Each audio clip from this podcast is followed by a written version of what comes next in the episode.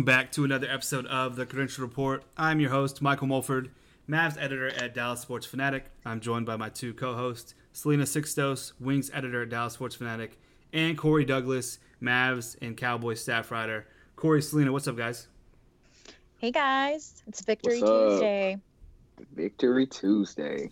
It's good to be back on the podcast after um, you know we didn't record last week due to the Cowboys bye week, so it's definitely good to be back. Yeah, we got Left some good. on a good note, came back on a good note. Right, we got some good stuff to talk about today. Obviously, the Cowboys' victory last night against the Giants on Monday Night Football, and we'll we'll talk about some Mavs uh, early season thoughts at the end of the podcast. So, Cowboys' victory last night against the Giants, um, as expected, what was it 38 17? Thirty-seven to eighteen. 37 18. Um, it was a little rocky at first. The Giants, the Giants were out here trying to end, end some some playoff hopes. They mm-hmm. they tried it. They tried it. They definitely went in there bold, but I think that we shut that shit down real quick. Which was, I mean, I think it caught everyone by surprise. You know, Dak throwing that interception so early in the game. Yeah, the first play of the game. Yeah, but I mean, I think everyone was just a little on their edge at that point. But then after a while, we're like, all right, we got this. Yeah, I think the biggest thing for me is I kind of had some jet type feelings going on till very late in the first half. Uh, uh, yeah, it was. Uh, I was like, not again. Like you can't lose to this team. You know, after losing to the Jets a couple weeks ago.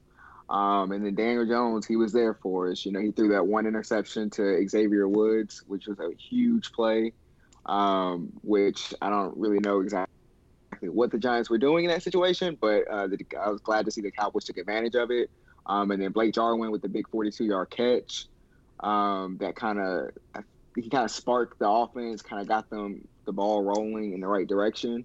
Um, so yeah, overall it was a it was a decent performance. Um, it's definitely not the best, and I don't know if they bring that same product to the field on Sunday, which we'll get to later against Minnesota, if that will work. But it definitely worked last night for a, a pretty easy win. Yeah, I'd say the the talk, the big talking point was was probably the defense last night. Um, you know, five sacks across the board. Uh, Michael Bennett got in there in his debut, got a sack. Um, I think the big thing was was holding Saquon to only 28 yards rushing. You know, he did have that that 65 yard uh, catch, but I mean, 14 carries, 28 yards. I mean, he looked he looked like an ordinary back. I mean, that's nothing against him, but um, you know, Will Hernandez couldn't couldn't shove enough guys to, to get to create enough holes for uh, for Barkley to get out there. Yeah, and I think a big piece of that was Sean Lee. I mean, he was in, Yeah, in, vintage Sean Lee last um, night. prime. Yeah, he was, that was prime Sean Lee. What we saw nine tackles, one pass defended, and I think that went uh, uh, went a long way into holding Barkley to the 28 rushing yards. And Daniel Jones was actually the leading rusher for the Giants last night.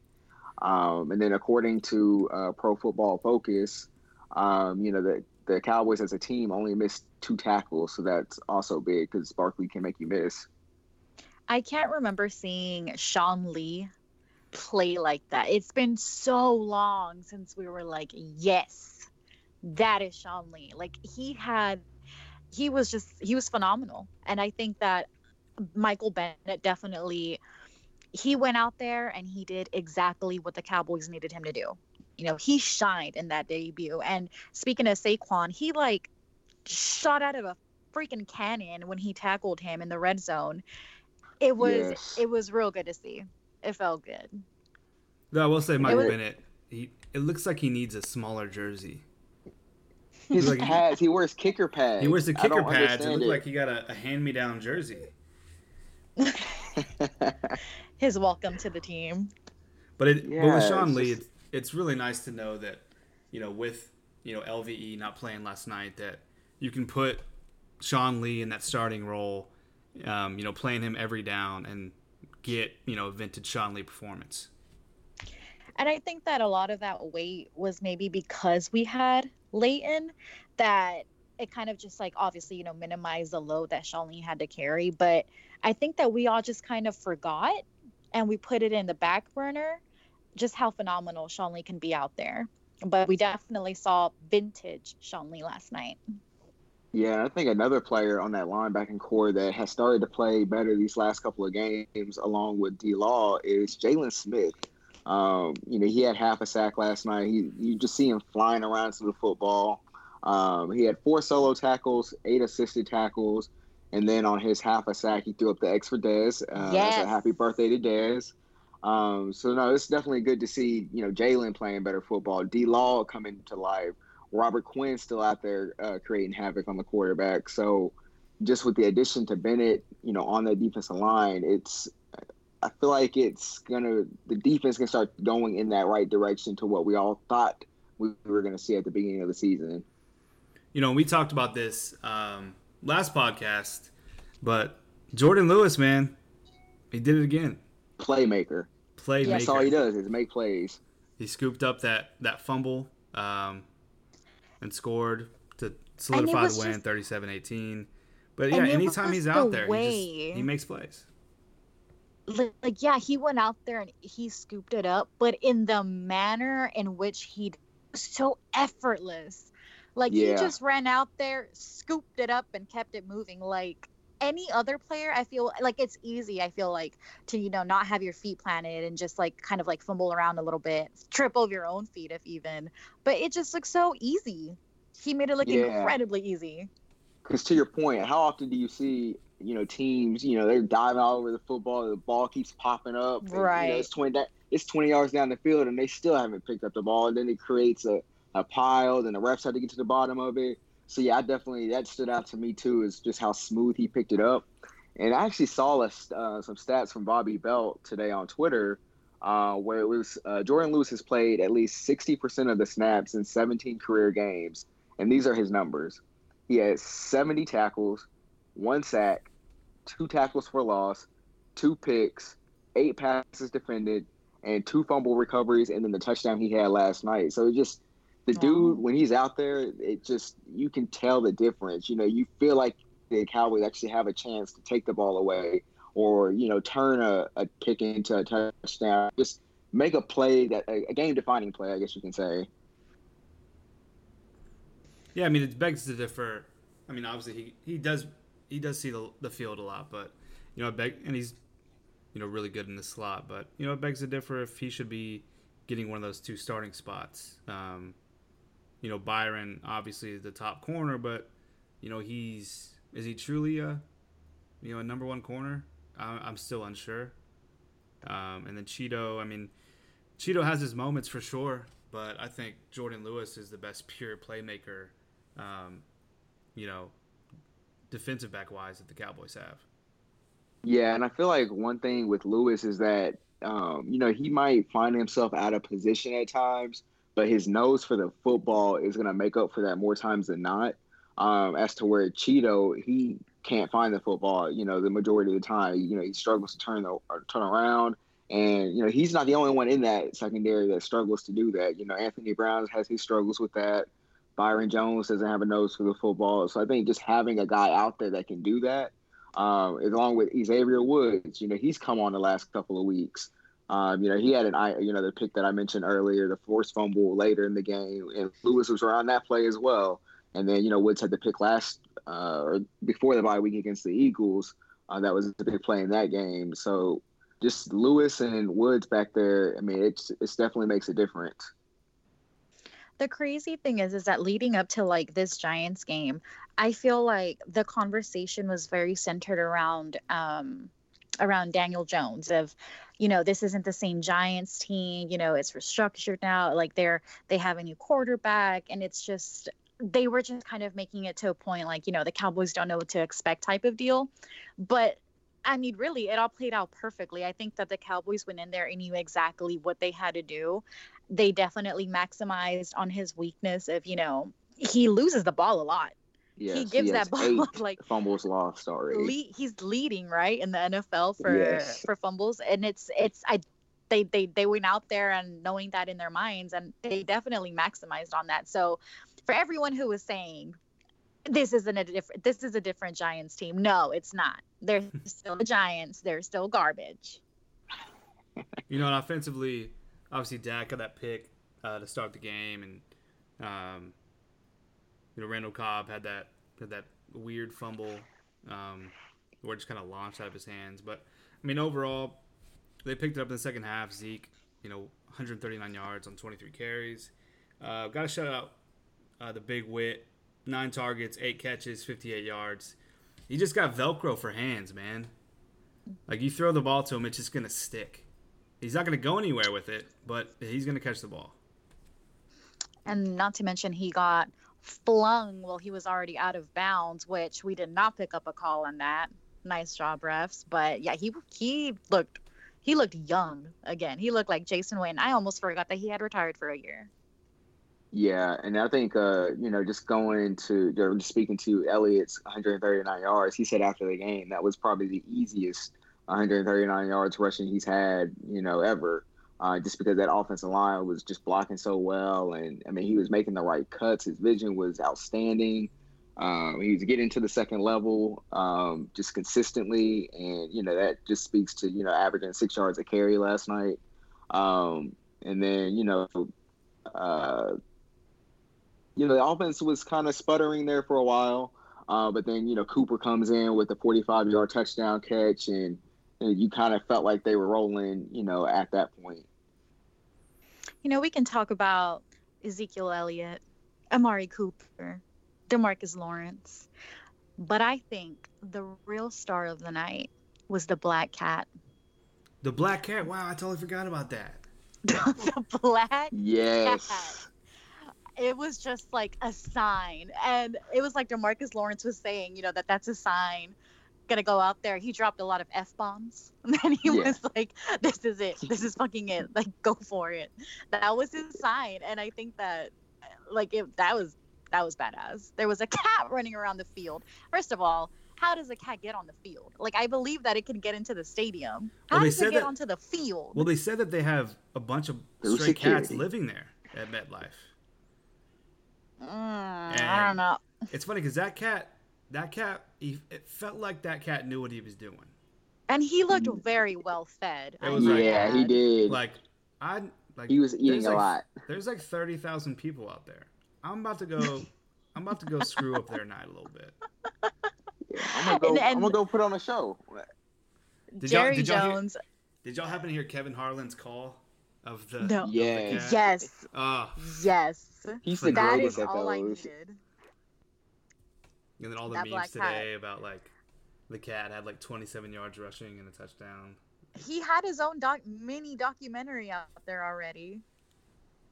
Yeah, But Jerry his Twitter Jones was- Jerry Jones was uh, joking about how he had that black cat hidden in the stadium for years, waiting for the right opportunity. And then he told Rosie, his his security guard, he told Roosevelt to go unchain it and let it loose on the field. So that was Jerry Jones's doing apparently. And then I heard something else later, or I guess today, and it said that the Cowboys were actually trying to bring the cat home. Uh, or they were trying to find the cat um, after the game, or you know, just whenever they were getting stuff ready to go. Um, but apparently, the Giants and um, you know whoever found the cat later just wasn't having it, so they didn't get to bring the cat home at this point. Well, But the hopefully- numbers before the cat and after the cat are fascinating for Dak. Um, I saw this on Twitter today where Dak only had 84 yards passing and a pick, and the Cowboys were losing nine to three before the cat appeared, and then after the cat appeared, the Cowboys outscored the Giants 34 to nine, and Dak had 173 yards passing and three touchdowns. Oh my god. Isn't this phenomenal? Yeah. Like our whole conversation is revolving around a cat. See, Dak, Dak's gotta adopt that cat. Yeah. He Yeah, has to. Dakota Prescott. Eh? yeah, I see what you did there. The- the Prescott. But looking forward, uh, another night game next week or this week uh, against the Vikings. Definitely more uh, stout, tougher competition. It's gonna be a tough one. You know what? What what kind of stands out for y'all uh, in this matchup against against the Vikings? So uh, for me, I saw a couple of different things. Um, so first of all, um, the quarterback matchup: Dak versus Cousins. Dak is four and zero against Cousins in his career.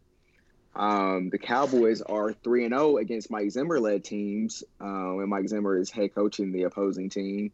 And then this one came from Sharp, uh, Warren Sharp, who does a lot of the the stats and stuff um, just for every you know throughout the NFL. Uh, the Vikings are 0 13 and 1 and lose by an average of 10 points per game versus teams with a with a winning versus teams with a winning record outdoors since 2014. Um, so I found that pretty interesting that they kind of struggle and uh, struggle outdoors. So it's time to open the roof Sunday night. I for sure I feel like this is going to be a lot of um, Ezekiel Elliott on Sunday night. I think that that the Cowboys O line is definitely going to have to put in some work, and they're going to have to come out on top. They're going to have to be covering for Zeke, and I think that's going to make all the difference in on Sunday night. I mean, you know, Kirk is is comfortable, not comfortable, but he's you know familiar with the Cowboys, obviously being formerly being a, a Redskin uh, in the division. But yeah, I mean, with Adam Thielen out, that's huge for the Cowboys. You know, Thielen is his Cousins' security blanket. You know, he's he's a top ten receiver in the league, so that's a huge blow to the Vikings. You know, this this is going to be about the running backs, like you said, uh, Selena. You know, Zeke versus Dalvin Cook. You know, Dalvin Cook has, has been healthy this year. He's looked, you know, like a top five back. Um, is he um, still is he still leading leading the league in rushing? I think Ooh, I think McCaffrey question. has that one. Yeah, McCaffrey might oh. have him now. Um, yeah, I mean, whoever whoever can run the ball. I mean, they also have you know um, Mattison back there as a backup. He's a solid he's a solid running back. Um, and then just have to limit the big plays. You know, Stefon Diggs is is a big play, you know, down the field kind of guy.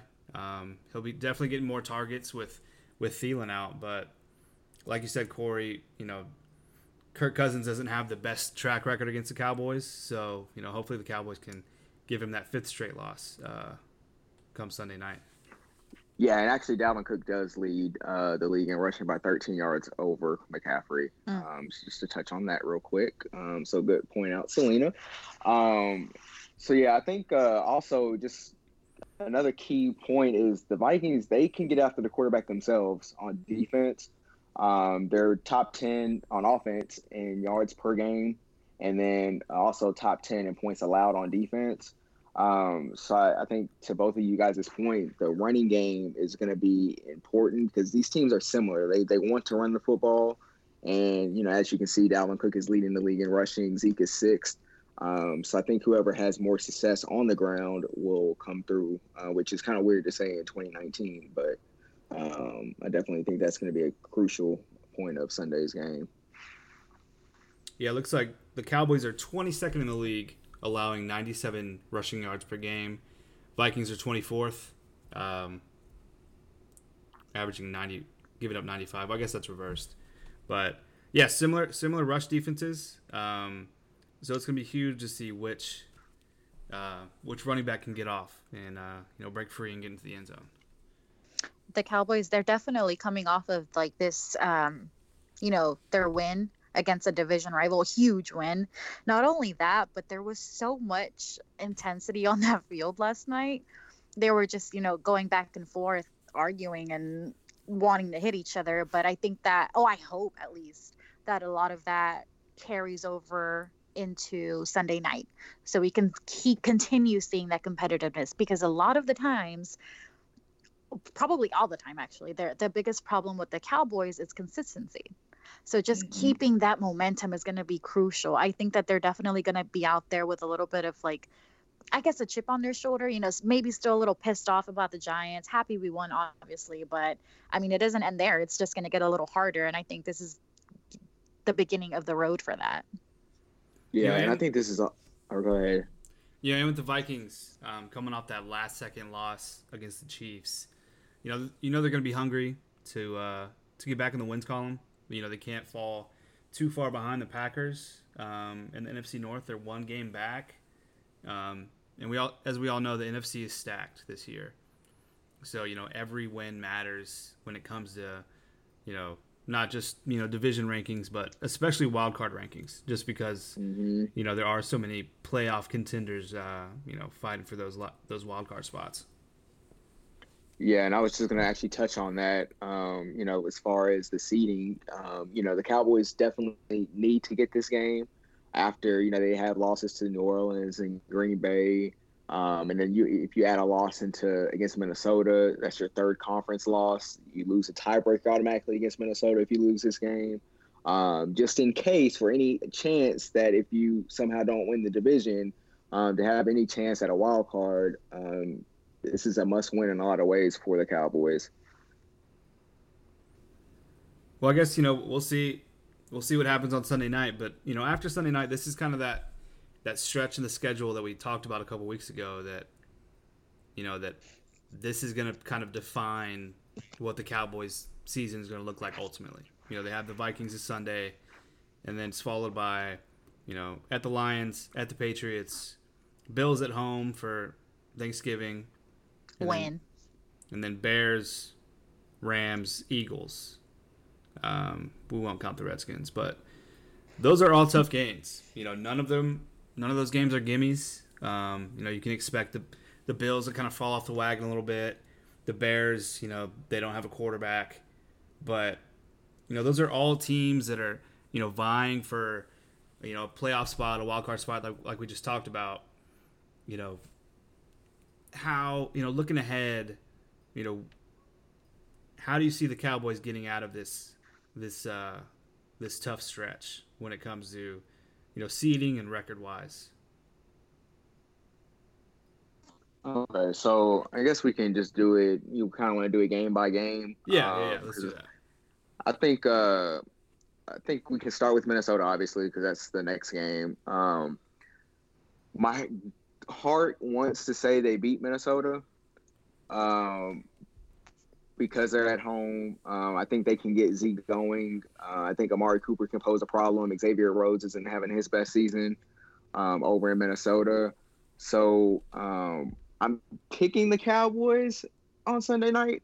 Um, but it just I I'm not I'm not that confident in it honestly, just because they just haven't shown that they can beat a team like Minnesota. Um, and until they do it, I'm gonna be kind of skeptical. Um, so I guess we can start there and then just pass it around. I I have them I have them winning against Minnesota, especially now with um with Thielen. Um, I think that that's gonna make a big difference, and Kirk Cousins is gonna be limited on his weapons. And like you said, we already have a track record with Kirk Cousins. We know him, we know his style, we kind of know what to expect. Um, I have I have the Cowboys winning. I don't think it'll be a very eventful game. Pretty, it's gonna be probably a low scoring game, but I have Cowboys winning on top. Yeah, it's. I think this week and next week against the Lions, um, I feel like those are both pick'em games for me. You know, I can see it going either way. Um, like you said, Selena with Thielen out, you know that's a huge blow uh, to the Vikings. Um, so I'm gonna go with the Cowboys this week. Next week, I feel like next week, you know, I know the Lions are three, four, and one. You know, it's not a very attractive, you know, a very attractive record, but you know, they're a solid football team. You know, I think that's a trap game. You know, in Detroit, I think that could be a game that the Cowboys look back and like, man, we should have got that one. And I Stafford think- seems to always be able to sling it around against us too. And he he's looking really good this year. He's having a great season. Golladay's turned into a you know wide receiver one. You know Marvin Jones. Marvin Jones. He's been Jones. balling out the last couple weeks. Um, you know the running back situation is a little iffy with with Kerryon out, but but Stafford, man, like you said, he always seems to kind of have those big games against the Cowboys, going back to the Calvin Johnson days. I have I have the Cowboys winning against um, the Lions. I I feel like I don't know them coming off of well, assuming that they win in in against Minnesota. I think that that's going to be the push that they need to kind of give the Cowboys that little confidence boost. You know, kind of shut up the haters in a way. You know, I'm sure they get tired of hearing, "Oh, they're not playing real teams yet. They have an easy schedule." and that's kind of going to be the turning point for them. So that carrying over into the Lions, I think that that's going to be a nice transition, and I think they they have that winning as well. Yeah, I think uh, I think they can find a way to beat the Lions, um, but you know they're gonna have to find a way to you know get after Stafford for sure. um, and then limit the big plays because you know uh, they got the new offense coordinator over in Detroit who uh, uh, believe is Darrell Bevell. Um, you know he's known for running the football, but they're slinging it down the field, um, and that's another game where Cheeto is going to be tested. Uh, you know against Marvin Jones, against Kenny Golladay. Um, so I definitely think that's going to be a close one. Um, but I think the Cowboys win that one on the road. And then we got the Patriots, November 24th in Foxborough. Um, and we saw what the Ravens did to them on Sunday night, um, obviously, if you look at the Pats' schedule, that's that's really the first you know true test that the Pats have had this year. Um, and the Pats, I feel like they always have that game on national TV once a year, where they where they get kind of handily beaten, and everyone starts mm-hmm. to panic, like, "Oh, are the Pats done? Is Brady, you know, on his last leg? Is Belichick gonna retire?" There's always that one game on national TV. Um, you know, I think, and I think the Cowboys can take some things that they, you know, from the Ravens. Um, you know, try to get Dak out of the pocket a little more. Try to get him to scramble a little bit more. You know, you saw mm-hmm. you know what Lamar Jackson did to that defense. I mean, you saw what you see what Lamar does to every defense with his legs, but um, I think that's going to be a fascinating game. Um, I think that's going to be high scoring, and um, you know I'm going to lean towards the Patriots, but I think it's I think that game is going to be kind of the benchmark of telling us what what type of team the, the Cowboys are. Are they truly a contender, or are they just you know another playoff team? I feel like with the Patriots, kind of like what you said, Mulf, you know, they have that one game of the season where they just kind of get, you know, Handled. beaten up a little bit. But it's like people don't freak out about that. They're like, oh, it's just the Patriots, it's Tom Brady, you know, it, whatever, if this factor, this factor. But it's never on the Patriots. It's very unfair in that way because they go out there and they beat good teams and then they lose against a bad team. Same thing with the Cowboys, but they're scrutinized for it much more, much worse. But I think that definitely going into New England, it's uh, it's gonna it's gonna be tough, especially you know in November. It's gonna be huge. It's gonna be cold. Mm-hmm. It's there's just so many factors on that end, but I think it's going to be a really good game, and I don't, I don't even I'm not confident that the Patriots are winning that game. Yeah, I think um, I think a lot of the time, like when New England has that game, it seems like it's always early in the season where they drop to like two and two or you know two and three or something like real early in the season. Um, and then by the time you get to November or December, um, you know they start rolling. This year, obviously, it's been different. They're eight and one now, um, and I, I think going to Foxborough. That's a tough environment to win in. Like you said, it's going to be cold. Um, and you know they thrive in that cold weather. I'm not really sure that we're the team that we have the style of football. Like we play the style of football to win in that environment. I just don't know if uh, going to New England is going to be that environment where they actually can pull out a win. So I'm going to say the Cowboys lose that one to New England. I think we can all agree that the next two after that, Bills and Bears, are Cowboys victories. For sure. They should be, yes. Um, that Bears one is tricky though, although their offense is awful with uh, Mitchell Trubisky. Yeah, it's another uh, another Sunday night game in Chicago. Um, I I think the December fifteenth matchup against the Rams. I think the Rams get that one, um, even though it's in Dallas or in Arlington. Um, I think the Rams will. I mean, looking at that division um, with the Seahawks, you know Russell Wilson having an MVP like season with the Niners, kind of shocking the world. Um, you know the Rams are going to need every win they can get, um, and I think the Rams get that one. What do y'all think? No, I, I. Selena no. just picking the Cowboys every week. No, well, look, listen, listen. I'm a listen, little bit of a homer, but shut up, listen. Um, um, no, I think that they they ran they ran over us last year. Like they made they made the Cowboys their bitch last year. It was bad. But they're not I don't think that they're they're the same team. Todd Gurley doesn't even look like the same guy this season. And I think that it, like it's going to all come down to Jared Goff. Yes, And- yeah, he's And and I think that's gonna like the Cowboys are gonna be able to maximize on that. Like it's gonna come down to him, and that's to our advantage. Yeah, I think uh, the addition, as far as the Rams go, they're five and three. They've won two in a row since acquiring Jalen Ramsey. Um, I feel like they're kind of getting their mojo mojo back. Aside from um. Gurley, yeah, being um, being uh, you know, aside from Gurley just kind of falling off a cliff. Uh, I'm not sure, really sure. Still, still not really sure what's going on there. Um, but Cooper Kupp is a problem. Sean McVay, uh, he coached circles around Garrett in that playoff game. Um, you know, both him and uh, both Gurley and Anderson ended up with over 100 yards. Um, I think that's going to be another one where um, I think that's going to be a lot of points scored in that game, and it's going to come down to who has the better quarterback. And in this situation, I feel like the Cowboys have the better quarterback. I feel like Dak Prescott is better than Jared Goff. Um, so I think the Cowboys pull out a close nail biter um, in that one. Um, so yeah, I say and the it's a home win. game. Yes. It's a home game also, so a little bit of advantage there. Yeah, I think I think in that game, you know, Jourdan Lewis is going to have to be, you know, even more impressive as he has been the past couple of weeks. 'cause, you know, he's going to be in the slot against Kupp, and uh, man, Cooper Kupp is that dude is serious. Yeah, he's a problem. And then I think we can agree the last two games of the season, Eagles, Redskins, Cowboys get those.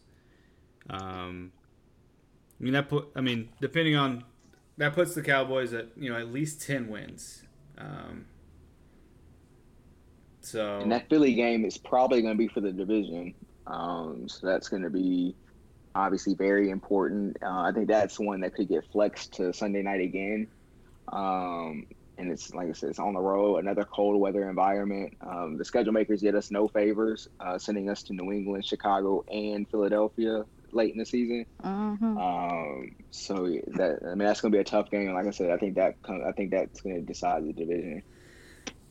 Yeah, and I mean these next two games. To look at the Eagles' schedule, these next two games against the the Vikings and Lions are that much more important because next two games the Eagles have a bye this week, um, but the following two games after that, Eagles get Patriots, Seahawks. Um, I'm gonna put that as two losses, so that would put the Eagles at five and six going into the final five games. They'll get Dolphins, Giants, Redskins, three games in a row before the last game against the Cowboys. where they'll be based off your projections, they'll be eight and six at that point. So um, it's going to be tricky. Um, Yeah, for sure. Cause, 'cause, yeah, that schedule. Because I honestly, I think the Eagles will probably. I think they'll beat. I think they'll beat New England or Seattle. I'm not sure which one. I don't think it'll be New England just because they're coming off that disaster on Sunday Night Football, so they're gonna have two weeks to sit on that because they have a bye week this week. Um, but I think they, I think they beat Seattle, um, and I think they're sitting at nine and five at that point going into Week 16. Um, and I think the Cowboys will be sitting at you know nine and five or you know somewhere in that realm as well. So it's going to be, I mean, that's going to be a dogfight uh, that Week 16 matchup. And I just think that, you know, I don't think it's going to be talked about enough that, you know, DeSean Jackson's injury, I think that's a huge loss for the Eagles. You know, you saw the first week of the season, he had like 133 yards, two touchdowns, like eight catches. I mean, Yep. and then he played a couple snaps this past week. Um, you know, Nelson Agholor just doesn't just doesn't do it for him um, when it comes He's to terrible. yeah. He just has bricks for hands. Um, Yeah. when it comes to stretching the field. Um, you know, I thought that they would be a team that would, would go after Josh Gordon. Um, I'm curious if they're a team that would call up Antonio Brown. I mean, I know it's, Oh, I know they said that they might be bringing Jordan Matthews back for like a third time. Um, Yeah, they just can't stay away from that guy. yeah, man, but I mean that just that's like the Mavericks and Devin Harris. Yep. Um, but yeah, Jordan Matthews that just doesn't get me excited. Um, you know, Eagles Cowboys. We'll see. We'll see if it comes down to that. You know, Week 16 matchup in Philly to decide the division. Um, but now it's time for some Mavs talk. So the Mavs start the season first six games, four and two. Um, really only a, a couple plays away from being six and zero right now. You know that that coach's challenge against um, with the with the with Portland. Um, Mhm. You know that was that was really tricky. Um, and then obviously the Lakers game, the the Danny Green three, which the the refs missed the call when Dwight Howard, Dwight was, Howard was was holding hugging. Seth was holding Seth by both hips. Um, and the Mavs just were terrible in overtime. But yeah, four and two. Um, I mean it's early, but they're sitting right there, and I think the fourth spot. I think it's like a like a four way tie. Um, Yeah, it's a log jam over there. yeah, I mean right you got now. You got the Suns looking pretty good. You like the you got the Timberwolves looking all right. Um, you know, obviously some some disappointing teams with the Pelicans, the Kings. Um, you know, the Warriors are a completely new team now. But but Corey, what's what's some things that have stood out to you uh, through the first six games with the Mavs? Um, so obviously I have to start with Luka. Man, he's um, been- he's he's taking been- his game to wow. another level. Um, I mean, he's basically averaging a triple double. Um, it's just, it's been ridiculous. Um, and I think it just cements my thoughts coming into the season where I think Luka's going to win multiple MVPs. I mean, you have LeBron calling him a bad mother. Watch your mouth. Um, so it's just, uh, I mean, it's fun to watch him. Um, and obviously he's leading. Um, he's leading the team with the highest offensive rating in the league. Um, so it's just impressive. Um, and then I'm gonna go to his uh, to his second, you know, the second guy on the team, KP. Um, I think he's done some good things. Um, obviously, coming off 20 months off of not playing NBA basketball, um, there's a lot that he can improve on as well. Uh, I think one of those things is being stronger around the rim. Um, he's just he's getting the ball knocked into his hands too much, and um, but I think that, like I said, I think that's just part of coming back. Um, and then uh, Seth Curry, him being inserted into the starting lineup, I love that move. Just put some shooting out there around Luka. Um, because I know like the first few games, it seemed like Luka could have had you know 15 assists in you know a few of those games too, but they just couldn't make a shot um, after he kicked it out to him. So having Seth Curry there in the starting lineup is a great thing. Um, and then, like you said, you touched on the Warriors. Um, I think that opened up a playoff spot for the Mavs. Um, so I think if they keep playing at this level, like you said, they're a couple of plays away from being six and zero. Um, I think if they keep playing at this level, I think they could even compete for as high as a four seed to get home court advantage in the first round. Yeah, I mean, you touched on it, and you know everyone has touched on it. Luka has been just spectacular. You know, he's averaging like 26, 10, and nine and a half assists. Um, it's been stupid. You know, the past two games, you know, the first player in NBA history to have back to back 29, 50, 29 point, 15 assists, 13 rebound, triple doubles.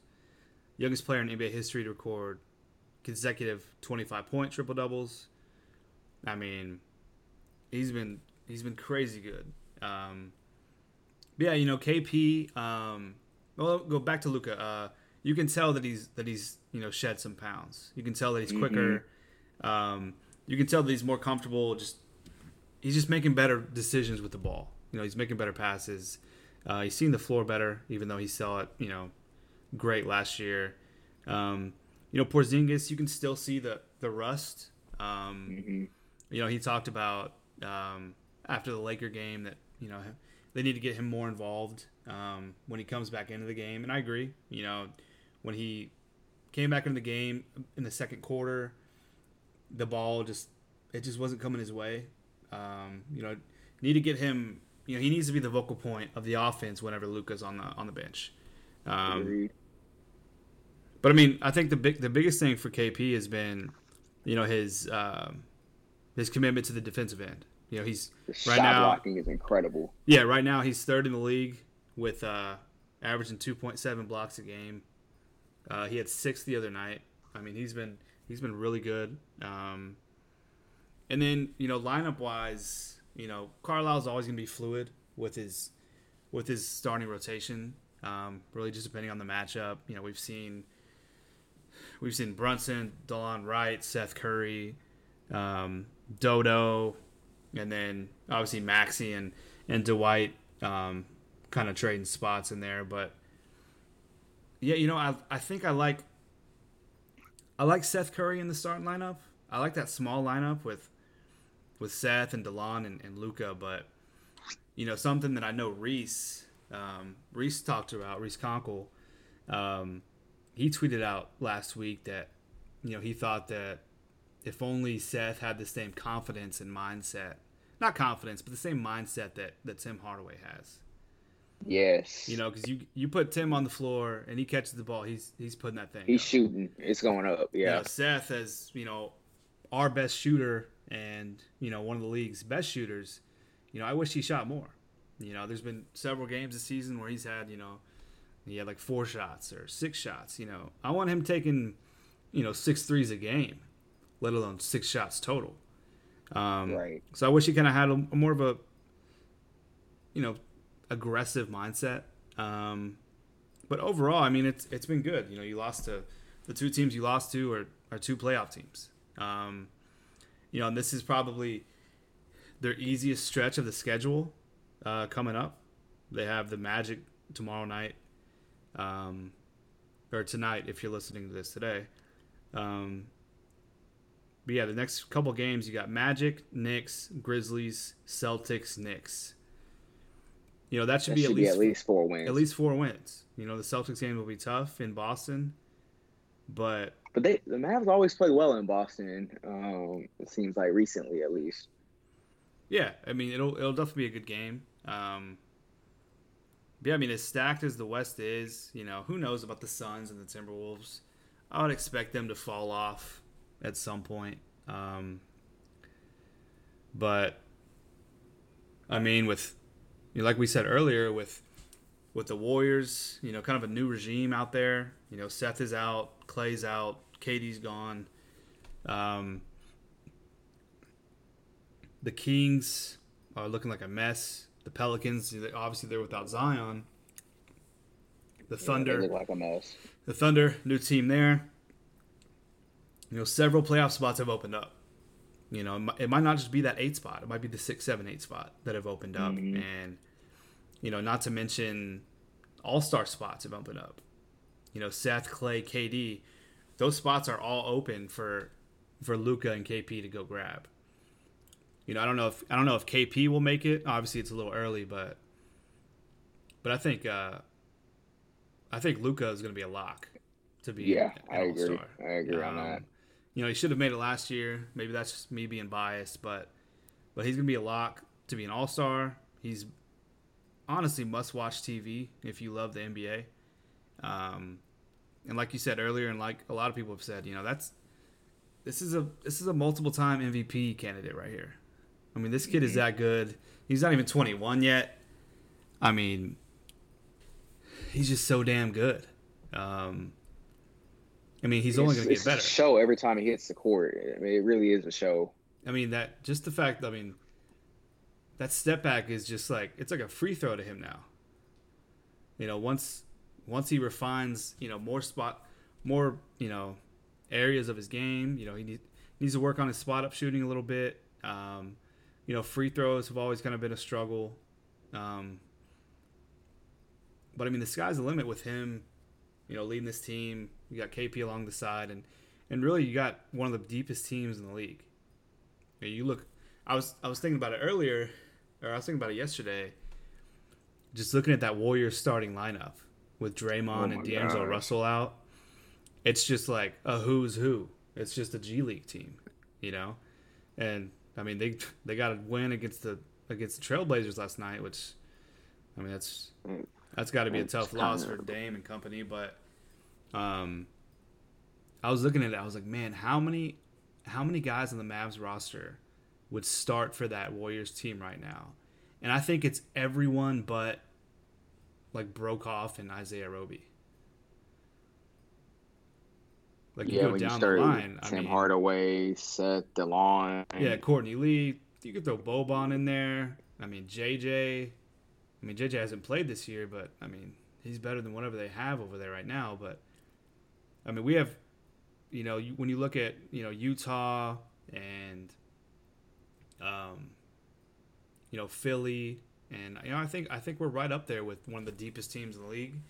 Um, you know Carlisle's going to get he's, he's always going to be fluid with his with his lineups depending on the matchup. Um, and when you got Luka and KP, I mean any really anything's possible with with a deep roster alongside them. And the thing that speaks to that deep roster is that Denver game at Denver. That was a huge win. Um, both Luka and KP were struggling that game. I think they had what 27 points combined or something crazy like that. But the bench stepped right in, and I mean, it just, I mean, you were, the team was better on that night without Luka and KP on the court than they were with them on the court. Um, and that just speaks to that depth. It's just, it's it's impressive. Yeah, I mean, it was like 63 bench points. It was nuts. Yeah. And you gotta you gotta think about you know playoff matchups that you know if Luka or KP are gassed, you know you've got 12 other guys that can come in and give you minutes. Um, you know, not not a lot of the teams can say that. Um, so yeah, I mean, first six games, you know, very small sample size. You know, you can't get too can't get too high, can't get too low, but you know, it's definitely an exciting time for you know to be a Mavs fan um, and to be in Dallas with Cowboys and the Mavs. Um, so yeah, Mavs Magic tomorrow. Um, I'd expect to see another victory. Um, you know, rebounding is going to be a big thing against with Vucevic and Aaron Gordon and you know the likes of Jonathan Isaac. Um, which they did a great job on the boards against Tristan and K Love the other night. Yeah, I mean, that was that 10. was a big thing, and you know, the Mavs have been a pretty poor rebounding team, you know, as of late, the past couple of years. You know, KP, you know, he's averaging, I think, eight boards a game, which would eight. be his career mm-hmm. high. Um, Luka's over 10. You got Maxi and Dwight probably around six. So it's definitely a, a team effort. You know, we're not going to have a DeAndre or like an Andre Drummond getting 15, 16 boards a game. Um, it's going to be a team effort got to crash the boards. Um, got to get those lucky long rebounds. But like I said, it's exciting time to be a Mavs fan. Um, you know, be sure to get to a game and witness Luka in person because it's that much better in person than on TV, and it's great on TV. But um, he's just so damn good. I agree. And just one last point on KP is that, you know, we talk about him being rusty and, you know, which he obviously is, but it just speaks to his talent. The dude's still averaging 20 and a half points a game and eight boards and almost three blocks. Um, so, I mean, the dude is just talented. Um, so I can't wait to see as the season goes on, as he becomes more comfortable, just to see where his game goes. Yeah, Mavs Cowboys, exciting times in Dallas. Um, that's it for today. Uh, you can follow us on Twitter at CredentialPod. You can follow me on Twitter at the Molf. You can follow me on Instagram at Instamolf. Uh, Selena, Corey, where can they follow you? You can find me at the Mr. Douglas on Instagram and Twitter. Uh, you can follow me Twitter, Instagram at Cell Sixtos. We will see y'all next week. Bye, guys. Deuces.